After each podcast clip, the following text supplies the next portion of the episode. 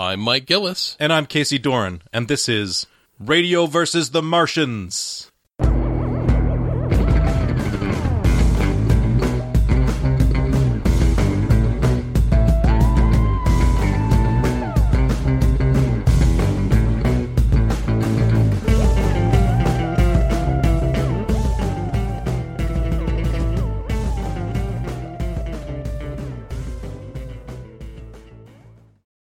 Yeah, so I did I did my top 10 list for this year and you know, as we just said the Gr- Green Knight ended up uh in my, in my top spot, but in I was surprised that uh in my top 5 also that Ridley Scott's The Last Duel ended up there too. So that's two medieval stories uh done for adult audiences that should not have existed but did in the year 2021 and i'm so happy about it And Last Duel also has one of uh, the most punchable characters. um, and you can pick which one because there's a lot of punchability to go around in that movie. But I would say Matt Damon's character was the most unpleasant that uh, Ben Affleck is having a fucking blast in that movie. Yes. He's basically playing a, a an R-rated sexy like philandering version of Disney's Prince John from the Robin Hood cartoon. Uh, he is such a piece of shit, but whenever he talks shit about Matt Damon, everything he says is true. And you're like, yeah, that guy is a scowling, uh, joyless piece of shit. And uh, that movie is is pretty fucking great. Uh, Jodie Comer is amazing in that movie. Oh, she she's got to she's got to show you the terror of what it's like living with this person, and then of course also having protect potentially being burned alive. Yeah. for wanting to I don't know get justice. Yeah, because your husband has to fight for your uh, ostensibly your honor, but really just his ego. because he's just oh my god, that dude is just chewing on every fucking grudge and way that he's been slighted in his life. And it's just like, can you imagine having that guy as your next door neighbor? it would just be a fucking nightmare. He would be the worst person if you're a server at like the Olive Garden or the Cheesecake Factory. it's like this came out cold, and I know this is about blah blah blah, and you're out to get me, and I want to. He wants to talk to your fucking manager. I think that I think the haircut also sold it too because it was it's definitely a mullet. It's a it's a bowl cut in front, long in back, and then his face is all scarred up and crazy because obviously that's the only thing he's good at is Is he's go- not even he's not even that good at it, but the only thing that he is good at is Warren, you know, doing battle, and he just like he just he looks awful. yeah, it's oh that movie was great. Um, I was just thinking about you know what was my my top ten, and I actually did a really strange thing. Is that once movie theaters started opening up again, I started keeping a list of of the movies that were like my favorite of the year. And of course my top movie of the year was The Green Knight. But number 2 was really fucking strange. It was Titane. Uh, Oh, yeah, Julia Ducournau um, body horror movie which was both weirdly one of the most fucked up things I've ever seen but also like the most wholesome movie of the year. Are you for, are you familiar at all with Titane, um, Tobiah? No, I don't think I've even heard of it. Okay, so it's a it's a French language movie that I think you could sum it up saying it's about a female serial killer who becomes pregnant after having sex with a car and then is on the lam and living in disguise as the ostensibly the missing kid of uh, a local fire chief who's held out the hope that his son might come back to him one day but now she's pretending to be her his son 10 years older in disguise and he's just making a conscious decision to love and take care of for her even though it's clear this is not his son and it is And is this a weird farce or is this serious? it's like magical reality and fairly serious and, And body ho- horror and horror movie. Yeah. wow. Yes. It is fucking crazy. It was my number two movie of 2021. The uh, it's the there was a this was a great year for movies. This was a um and maybe it was because the uh The pandemic. the the pandemic sort of pushed out or pushed away a lot of the the stuff. I mean, Marvel released four movies this year or whatever, so that didn't change. Well, there were there were fewer blockbusters, so it felt like blockbusters. once like July is when the movie theater started opening up again. Suddenly, things like The Green Knight, like Pig, which was my number three movie on the list, that was my number two. They were getting a wider theatrical release than I ever would have imagined in this era where it feels like nowadays if you want to see a movie and it's not like say Spider-Man No Way Home then you really have to know when it comes out and see it in the lone week that it's in theaters. And you have to like make a you have to burn way more calories to see a smaller movie. Yeah, like I do. saw um number 4 on my list Come On Come On the Joaquin Phoenix movie. Um I had to see that because that was in theaters for a week. Wow. That yeah. two weeks. I mean, it feels like I remember.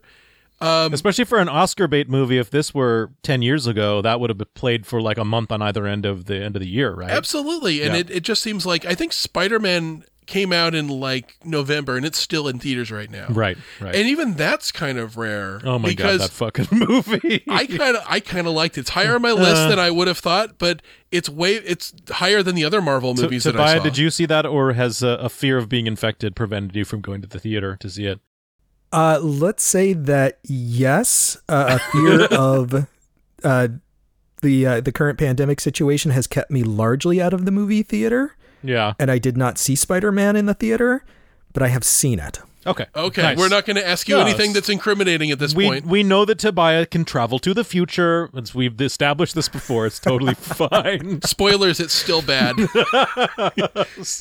Oh no, Uh, everything is awful forever. Um, I I I did enjoy the Spider Man movie. Um, it's largely on par with the other Spider Man movies of recent vintage, so it's it's fine. It's not the best. It's probably a B plus or an A minus, depending on how much you like Spider Man. I love Spider Man, so I give them all A pluses, even if they're not the best movies. I gotta Uh, say, my- I'm a big Spider-Man guy too, and this one felt more like a Spider-Man movie than the last couple did, except for maybe like Spider-Verse, which I think is fucking Yeah. brilliant. I had a really Well, hard it's time. weird how Go- go Spider Man has become the multiverse character Yes, for Marvel. Yeah. Yeah. Yeah. Why? I mean, Spider Man, the street level guy who beats up men in rhino costumes, is the one who also like travels the multiverse and saves it from existential threats to reality. Like, how did that become a thing?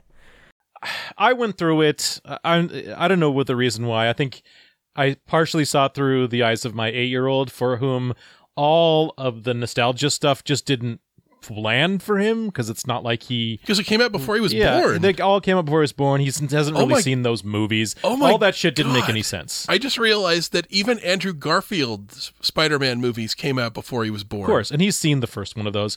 I I thought at the time where I was like, I really would like to go back and watch Into the Spider Verse again, despite the fact that I've probably seen Into the Spider Verse like thirty times at Still this great. point. Um, Uh, where I felt like the felt like, oh, th- this and just thus- did really well, so that's what we're gonna do with the uh, the Tom Holland Spider Man, and I'm like, well, that's a little cheap, and it is cheap because it's getting all the, you know, all those teary eyed moments because I remember that Spider Man, I remember that Doc Ock. but it still felt a lot more earned than a lot of that because at least it was there to build up a theme and a feel and an emotional arc. You know, there's a re- you know when they're talking about you know that stuff, it isn't just reminding you of stuff in other Spider-Man movies. There's actually more of a purpose there, and I kind of like the idea this movie has of the hero trying to save everybody, which Yeah. is something that almost never Yes. happens. That Spider-Man is somebody who always puts himself it it's like emotionally and morally responsible for everything and he is going to make it work and it's again the biggest spider-man story of them all which is told a thousand times which is that peter parker must make a terrific sacrifice so that spider-man can win and that everyone can be safe right, right. and Yep. I think they did a great job with that. And be and it didn't feel as crowded as a lot of other movies because you can just skip a bunch of origin stories. and it's a chance to see Willem Dafoe acting like a fucking crazy man. That was uh, that was the Oh top my of my god, list. he was so good. the best Willem Dafoe thing, and I think this is right up there with Willem Dafoe cackling with tiny teeth. is there's a scene where Tom Holland's Spider Man is like perched on him and is punching him in the face over and over, and he's just looking up and not even flinching, and he has this crazy ass Willem Dafoe smile. And I'm just like, oh my god, I don't want to fight Willem Dafoe. that was a. He's like uh, now he's on the list of actors I'd be terrified to fight up there with John Goodman and Daniel Day Lewis. I, that's Daniel Day-Lewis I don't care what that's a list you. of. That's just a wonderful list to be on. Any list that has John Goodman, Willem Dafoe, and Daniel Day Lewis on it is a list that I want to be a part of. But man, Willem Dafoe got to use his face all over that movie, and I I just gonna say I want Willem Dafoe in every movie.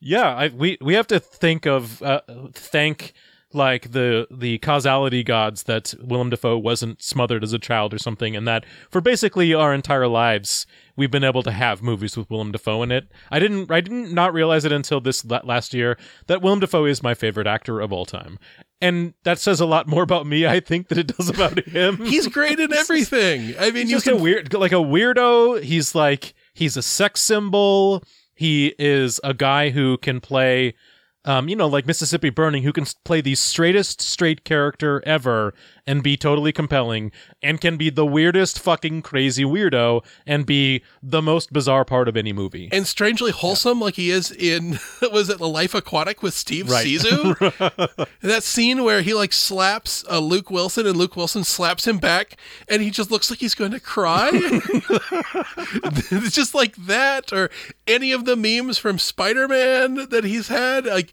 he's just so fucking great. I mean, he's great in in uh, Streets of Fire and I mean, even when you have a movie that is The Lighthouse. even if you have a movie like Aquaman, where you know there's just lots of shit going on in front of your face, you're like, I'm glad you're here with me, Willem. That you were to hold my hand through this through this part of this movie that otherwise I would just get numb to. yeah, that this was a great year. I mean, there's a lot of movies I saw in theaters that I think part of it was, you know, they reactivated my movie movie uh, subscription thing. Oh yeah, where yeah. I pay twenty dollars a month, and I have used that more this year to see things in theaters than any year in my entire life. I I saw so many things, and and I think a lot of times I only ever ended up seeing the big blockbusters after I literally had the problem for the first time in my life of looking at movie times and going, I think I've seen everything. I, I That's mean, awesome. like That's everything really cool. except for like Paw Patrol, which I didn't see. but I mean, I saw Licorice Pizza, which has a dynamite Bradley Cooper I'm, performance. I'm jealous. It was the I, I'm in the opposite where uh you know maybe once in a couple months I can go see Spider Man with my kid or whatever. I'm at the mercy of whatever's playing at the lo- the local neighborhood small theater that has four screens. That inevitably two or three out of four of them are like a Disney movie. Um, so I have to catch everything on streaming. So I want to talk to you like to with Mike about things, and then I've got to wait you know, like two months before we can say anything about it. Um, Licorice Pizza probably would have been on my top 10. I know that I'm going to love it. number five on my list. Yeah, I know that I'm going to love it. I just haven't been able to see it's it. It's fucking great and it also has again bradley cooper as you know producer john peters who i primarily knew from a story that kevin smith told on a dvd Oh, right. That one. that's John Peters. He was known as the producer of the Superman movie he was hired to write. And I've got to say, his portrayal in Licorice Pizza is dead on to the version that Kevin Smith tells, including a line where he tells the, the lead actor in the movie, You know, I like you because we're both from the streets. and I was led away from thinking, Wait a minute. That line, I was like, either either Paul Thomas Anderson is referencing a Kevin Smith v- DVD, or this is something John Peters says to everybody, and I could believe either one. Something about Kenneth Branagh as a giant mechanical spider with a penis. I don't But know. I don't John know. Peters is a fucking lunatic. That's all I know. Every story I've, I've looked up about this guy is consistent on that front. Uh, But there's been even the blockbusters, things like No Time to Die and and Dune were really good. yeah, I, that was we. Mike, you and I saw Dune together at the in the IMAX screen. Uh, it was a movie that I I love it when m- loud movies can be good loud movies. That's a great big, loud fucking movie. It's a Denis Villeneuve blockbuster, Yeah. and it's a different kind of blockbuster. I'm sure Um, so many Star Wars fans were pissed off by that movie. Oh, I totally, you know, I just, you know, whatever. Oscar Isaac's here. You know, I've got we've got we've got uh, Aquaman's in this. We've got It's Josh the- Brolin. We got Thanos in this. I'm sure they thought they were going I'm to a gonna- Marvel movie. I'm going to call this Blade Runner disappointment because it's literally Blade Runner disappointment Right. because that's apparently why people were not happy with the original Blade Runner because they saw Harrison Ford with a gun right. and right. they thought this was going to be like Han Solo and it just wasn't.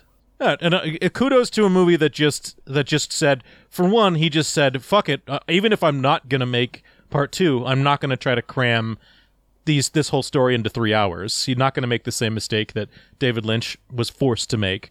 Um, and then also he was like, well I'm not this is not gonna be a Lord of the Rings clone or a Star Wars clone or something. It's not gonna bow to that. It's going to be something that is more of a straight adaptation of the sort that I had in my head when I was a teenager. And you're like, well, that doesn't happen anymore. Where It- film, the last he- time I heard, oh, go ahead, Tobiah. he he did exactly what Peter Jackson didn't, which is that he put everything in that movie that needed to be there and nothing that didn't. And Peter Jackson put everything into the Lord of the Rings that needed to be there and like 50 things that do not ever need to be anywhere. Oh, we def- if we do one on the Peter Jackson trilogy, we're definitely having you on. um, but man, I I just gotta say, there's been some great movie theater experiences, and also because I'm terrified of being infected at any moment. Um, the one of the beautiful thing about the app that I have for this subscription service is I can look at the floor plan at which seats are taken. I on four different occasions tried to see Spider Man and and pulled the plug um, where I'm like, okay, can I have seats on all sides of me? Two, you know, two seats on all front, back, Right. left, right. And if I can't get that, I wasn't going in. And Yeah. four different attempts, I've canceled watching Spider Man. I That's determination. Mike. I wanted to see Spider Man. By the end, I have. n- I don't think you should ever be this frustrated with Spider Man unless you're a bank robber. but Yeah, it's I- like I, I have the exact same rule. You know, I use uh, Fandango and it lets you pick your seat, and I check. And if there's more than about four other people in the theater, I do not go. So, unfortunately, I haven't seen a lot of movies this year in the theater. Thankfully, I did buy a big fuck all TV this year, and so I've Oh. had the opportunity to see a lot of things on something resembling uh, a large screen. I like the. For I me, like though, you, I think- a big I- fuck I all think- TV is is a good way to describe it. Oh yeah, yeah, of course. But there are a couple things that are really great in theaters, and sometimes when it's not a Marvel movie, you are in there with maybe nine people, and there's something kind of nice about that movie theater experience. Um, Yeah. I saw some great movies with great performances. Spencer, the Princess Di movie, was really good. Still on my list for sure. Uh, Kristen the Stewart French is still. Dispatch is number one on my list for Oh, this I year. love that one. French Dispatches. You, you, I think you described it as like the most Wes Anderson that Wes Anderson can Wes Anderson, and it's true. But it also is like an anthology movie, and it's wholesome, and it's got so much detail, density, and detail. Um, It's and, like watching a New Yorker cartoon gain sentience. and, and the fucking Jeffrey Wright performance is Oh. just out of the park. Why is he not narrating every movie? That guy- just I want to see him just ca- sitting down like Rod Serling, smoking a cigarette, and explain things to me in a suit. that guy is fucking great. But um, Yeah. there's an animated sequence in that movie involving a wrestler, which is one of the largest I have laughed all year. Yeah. It is just so fucking No, I mean, I, I, what I've got to love about like uh, French Dispatch is a great. I said it with the last duel. I love movies for grown-ups, and there's a sub. There's one of the stories in West in the in French Dispatches about an artist whose muse is one of the guards at the prison, and you're just seeing him paint her nude because he's he's he's in love with her, and she's she's never going to return his love in the same way. But um, it's about it's this it's about a relationship between two people, and it's a sexual relationship. Um, and the and they don't bother to gloss over it, and it's fine, and it doesn't make the movie shrinking violet clutch pearls oh my god um i would let my eight-year-old watch this movie It's also the most beautiful way I've ever seen an artist fuck over a groom of, of collectors and, and, and rich guys who want to own his art. yeah that's pretty and awesome Benicio del Toro in that role is brilliantly weird.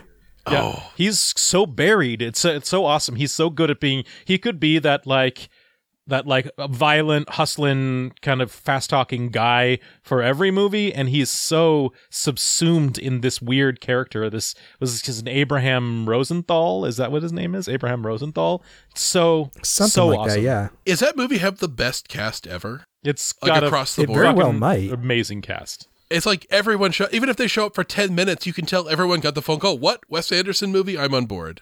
There's a, there's like the scene where there's a Bob Balaban and the Fonz are in it, and they they have like three lines among them, and you're like, they just got these two guys to come here on this day. It's wonderful. great. And It's so everyone's great. giving their all. Yeah. Um, one movie, and I was, I think earlier in the year, I was downright evangelical about this movie, um, is Malignant. Oh yeah, Mali- yeah. It's on HBO Max right now, and it is a fucking experience. I'm glad they I'm glad they kept it on HBO Max because they I, they might have taken it off for a yeah, little bit of it, time. it was there to coincide with the release, but I think Right. there's a point where they want to sell DVDs and Blu-rays Yeah. for a little while. No, it's definitely the one that, of course, no one, no one except for horror hounds probably saw it in the theater. And if you if you can stomach, uh, Tobias, you mentioned it before about being a pandemic year, and there are just some ways that you don't want to end up feeling in a movie. I can imagine that people will not watch want to watch many casual horror movies if you're not already a horror fan. But my God, This one, Malignant is so fucking weird. It does not. You you don't you don't know what movie you're watching, and just wait. Every ten minutes, the movie will change. Yeah, it does. I mean, it is essentially a feature length version of a movie inside of a movie. You know, when you're watching 30 Rock and they're watching a fake movie. What if they made that movie and it's a Oh, horror God. movie? Uh, it has this kind of weird camp artifice about it that is entirely intentional because James Wan, the director, has made really good movies. And it's interesting because it feels like. I think this is his best movie. To This- be honest, I've seen three or four of his other movies, and I think this is his best one simply because horror.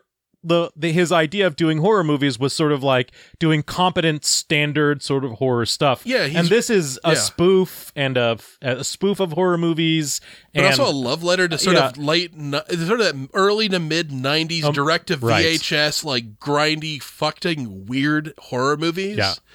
It's so okay. So it starts out feeling like you're watching Akira, and then it becomes an evil imaginary friend movie. Then it's a serial killer hunt movie. Then it's like a ghost movie, and then it might be a slasher film. And like I said, every ten minutes it seems to jump from one to the other. and then when it reveals what it really is, it's fucking bonkers, and it's way stupider and way more amazing than you could have ever imagined.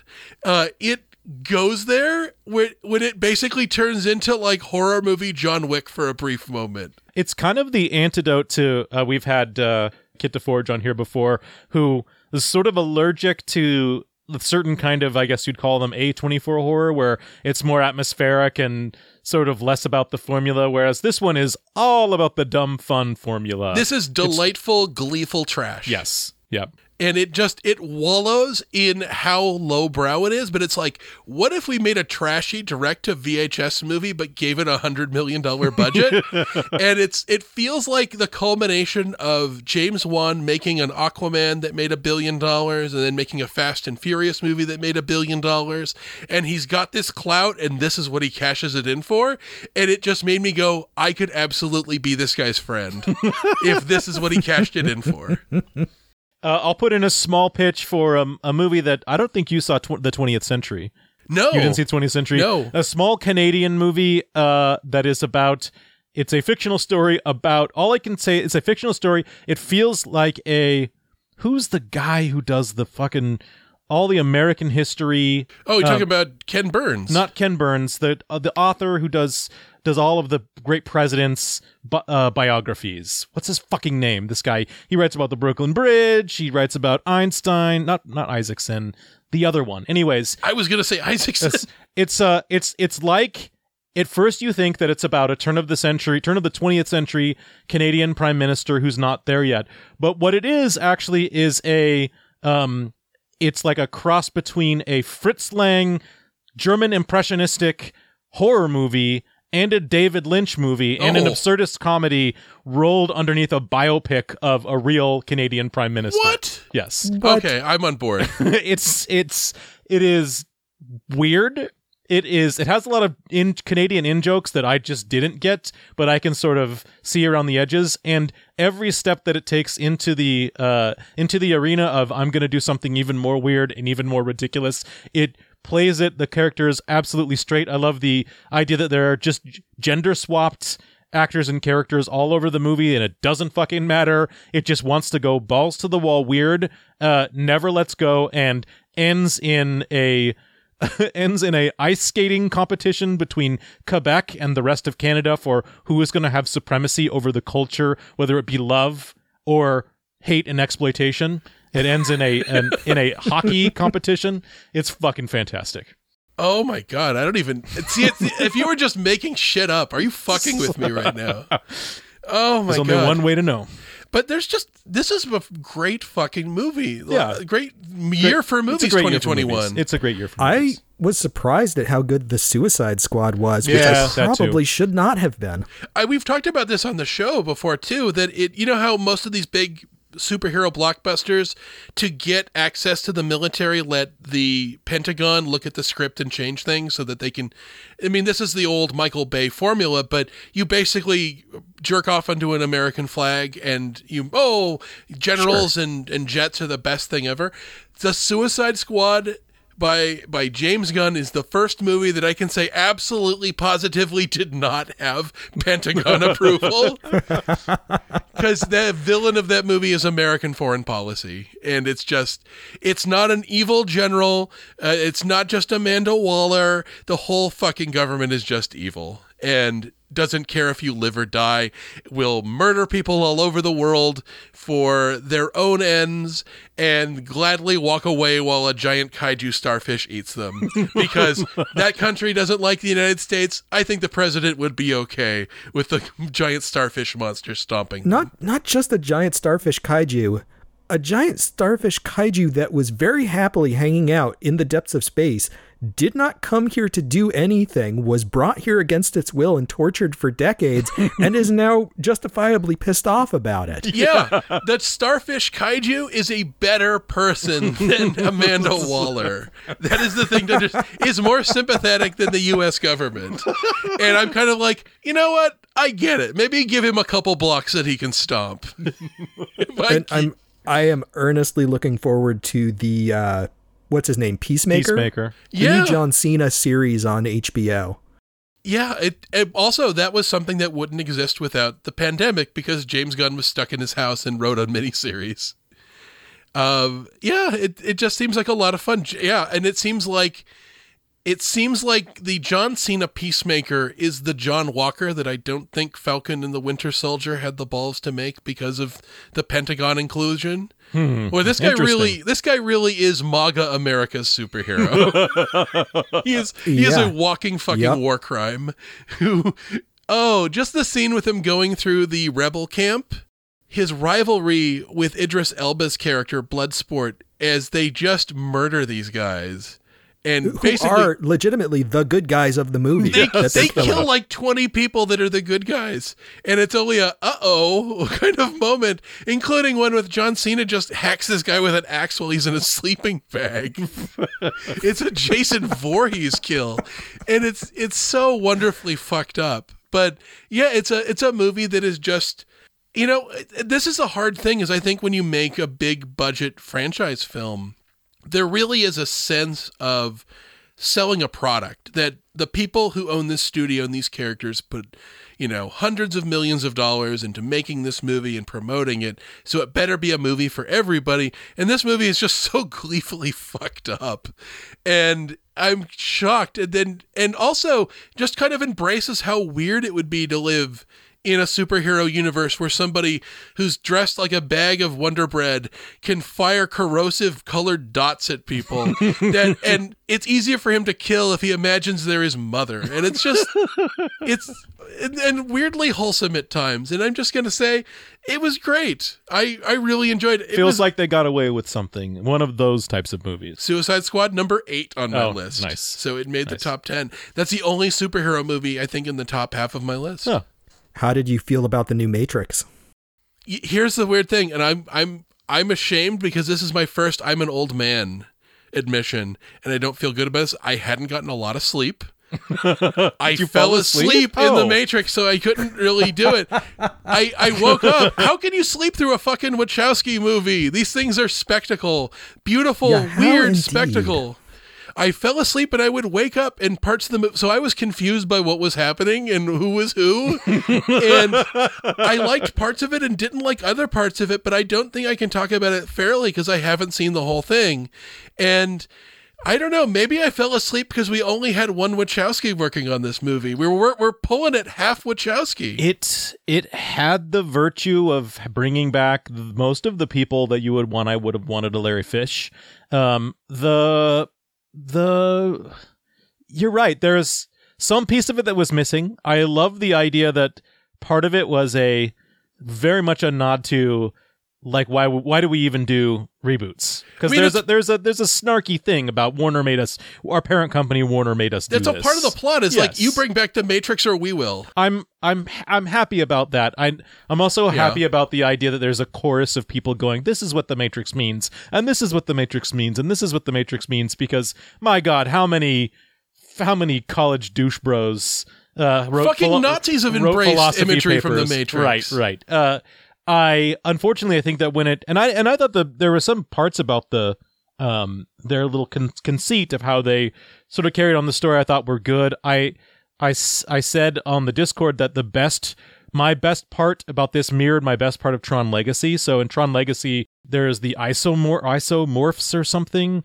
Like there is a background thing about Isomorphs. the the background thing about these people, this life that has emerged spontaneously out of the pro uh, in in the computer world that Jeff Bridges' character makes befriends, and then the evil Jeff Bridges' character like does genocide on them essentially. And I was like, well, that's the most interesting thing of the of this movie that you just threw away. You showed it in a flashback and then you threw it away. And I thought the most interesting thing about this movie was you have a Zion past all of the war um, and elements of the machine world have come to uh, ally with the with the humans and they're attempting to reconstruct society. And i'm like i really love it when there is a movie that has at its root the trope of uh, like civilization ending apocalypse but when there's a repair when there are characters that are truly good um, and not only that but uh, the enemy that are in the in this movie just like merciless the machines that are willing to just abandon the earth entirely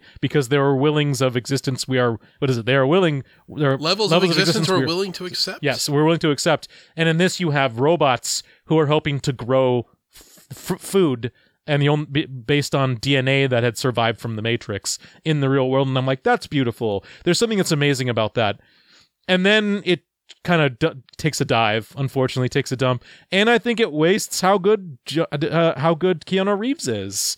You don't get those moments where he gets to be the fucking awesome martial arts badass. He's mostly doing force pushes through the rest of the movie. It, it wastes how good Carrie Ann Moss is. That is when she true. is damseled throughout the vast majority of the film. Yeah, I mean, I, they clearly are trying to. They clearly are making a trans allegory about the about uh you know the Wachowskis their own transition because uh by the end of the movie, and spoilers for this movie, you should not shouldn't even be this far in. Um, uh, she's the one. Trinity is the one by the end of it. So the one has sort of changed its gender and its focus, and I think that I thought that was awesome. I That like sounds that. cool. I like that I part of it. I kind of You- remember that. you, did, you didn't. You didn't end up seeing it. There are elements that uh, I really ended up liking, and then there are, there's a lot of the that crazy visual splendor that the first two movies and to a lesser extent the third movie created that was almost totally absent from this movie that I was like, oh, I missed that part Do you of think it. it was the, the missing of, of Lily Wachowski? Because, again, we're operating on half Wachowski. It could be, or it could be the the absence of uh, Yuen Woo-ping, the the martial arts choreographer, who was not on the. I don't I don't even know if he's still alive, um, but he did not work on this one either. So Th- there there was a lot that was missing from this movie and i think that it was damaged by the fact that the first act was apologizing for Yes. the rest of the movie existing yes, and there were some was. there was some really brilliant ideas there that were just simply not explored There's a lot of visuals in it that were really kind of cool, but it, the again, I feel I feel so unqualified. It's why I didn't put it on my list because I don't feel I saw enough to judge it fairly. But it doesn't feel like it went as big as a lot of the other ones. Because if there's one thing I can say about the Wachowskis, it's that they love philosophy and anime, and it doesn't yes. it doesn't feel like it quite went crazy big enough. I mean, there's some there's some superpower stuff at the end which is really kind of cool, but it it feels like you know slowly you see the birth of like somebody becoming like a Dragon Ball Z character throughout the first uh, Matrix trilogy, and it doesn't feel like it quite went there. Like this wanted to be a smaller, quieter movie to be more philosophical, and I I actually really respect that. Um, I just wish that I remember more of it because I was asleep for a big part of this movie, and I feel so fucking guilty. It's why I feel like a moron talking right now. But um, going back to what I was saying in the episode on the Green Knight um, about the what happens when you make something a system and something that can be understood and and chopped into pieces and made part of a system is that it loses that sense of magic and of wonder. And I think the thing that really worked in the first Matrix movie was this idea that Keanu Reeves was seeing past the reality of the Matrix to see it for the code that it is and something that he can manipulate and understand and control on even a subconscious level and even from the the first sequel and even and continuing into this one they change that to the, him unlocking cheat codes. Like oh yeah i have force push now and i can do that and that's a thing. And it utterly misses the point that he is something out of place in the matrix and that he can meld and shape reality on a whim and that is something that should be very deeply terrifying to everyone that there's a dude out there who can just alter reality with his mind he's a he's a computer wizard. yeah, it, it is the it's got the uh, I'll say the same thing as the Highlander series. There should be only one.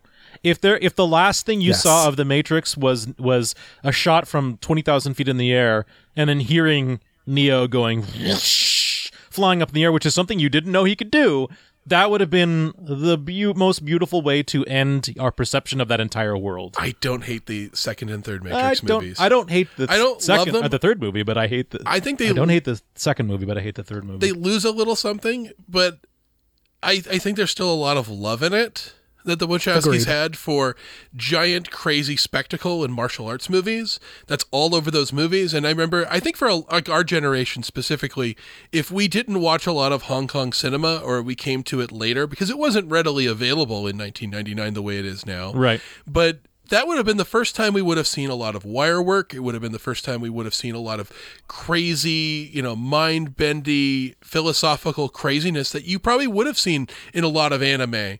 And the Wachowskis were the people who introduced us to that. Yeah. And Yep. I will say, I again, I don't hate the the sequel trilogy because I or the not the sequel trilogy, I guess the two the second and third movies. I don't know how you sort of describe that made them together, but I kind of like them, but they're not as good as the first one. The first one is just such a perfect standalone movie. yes Speaking Correct. of which, did you see the interview that Keanu did fairly recently where he talked about going to dinner at a friend's house and their kids were teenagers who had never heard of The Matrix before?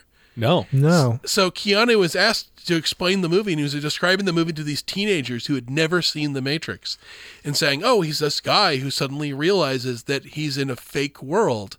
And they didn't understand why that was a big deal. they just they don't they like who cares if the world is real or not?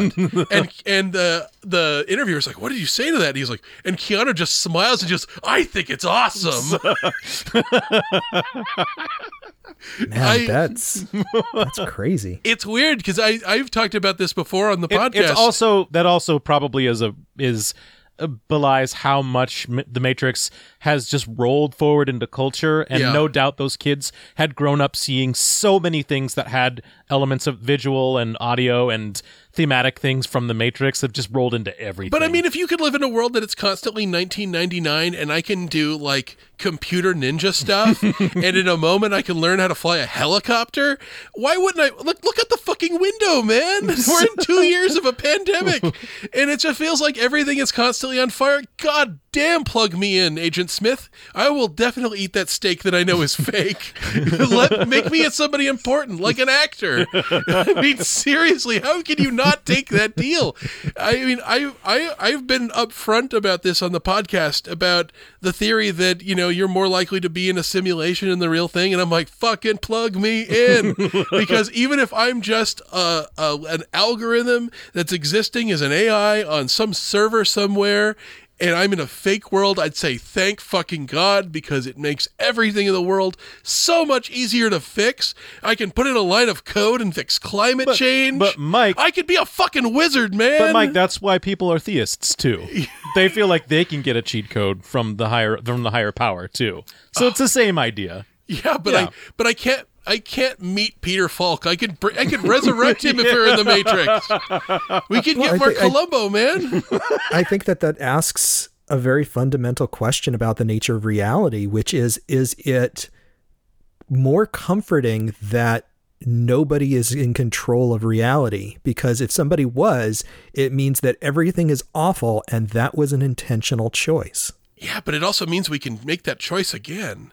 I can control the world. I have a greater sense of agency in a fake world. But what if you're but this is the thing with the simulation is if we are in a simulation and we apparently don't have tools to change it, what's the difference and what's the difference than believing in the idea of a simulation having a creator of ancestors or aliens or whoever else is just like believing that there is a god. And they don't answer my prayers, so I'm forced to believe that we're yeah. It's a it's a it could be a Euthyphro's dilemma thing, or it could just be like a hey, it's just like this. But it feels like it's fixable. It feel the, the the amount of power that I would need to start rolling back climate change in this world right now.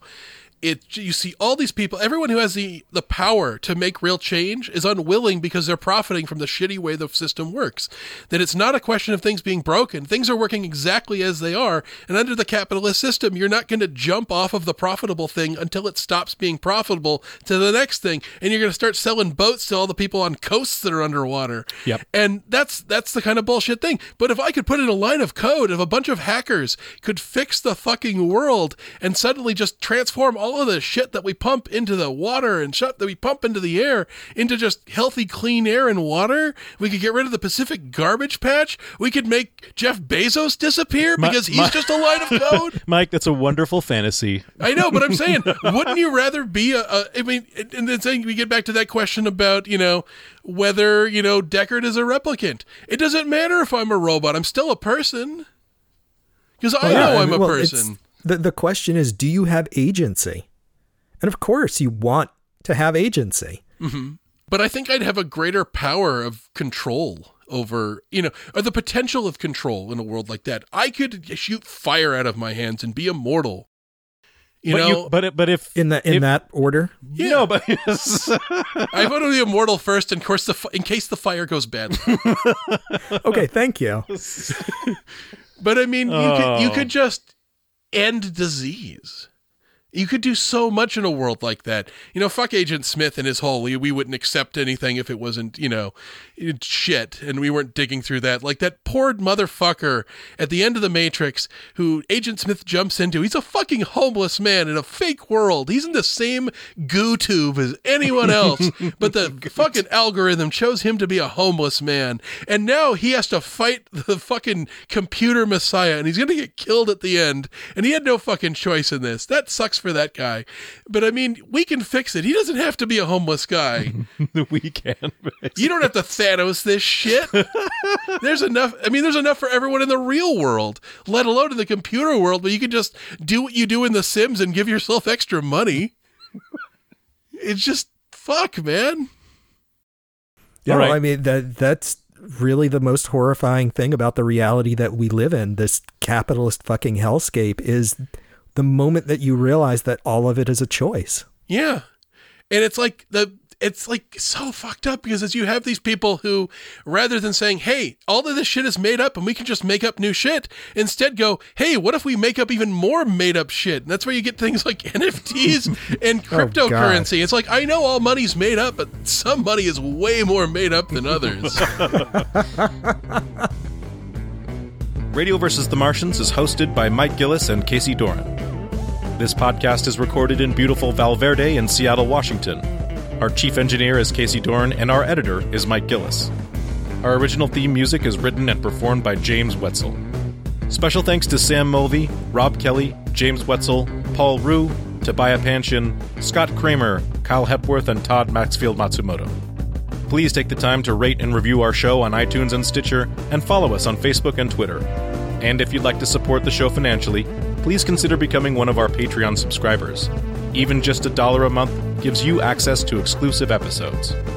And you can always find us online at radioversusthemartians.com.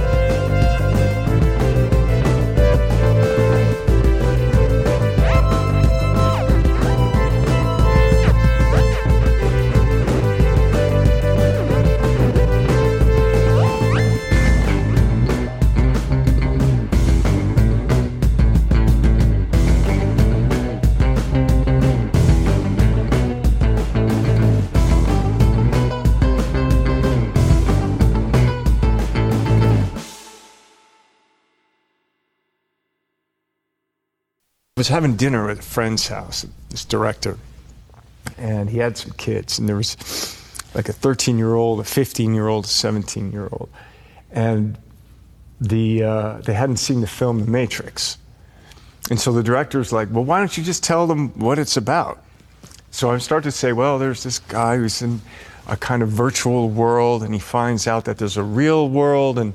He's really questioning what's real and not real, and he really wants to know what's real. And the young girl was like, Why? And I was like, What do you mean? She was like, Who cares if it's real? Hmm. And I was like, What, you don't you don't care if it's real? And she was like, No. Isn't that wild? It's awesome.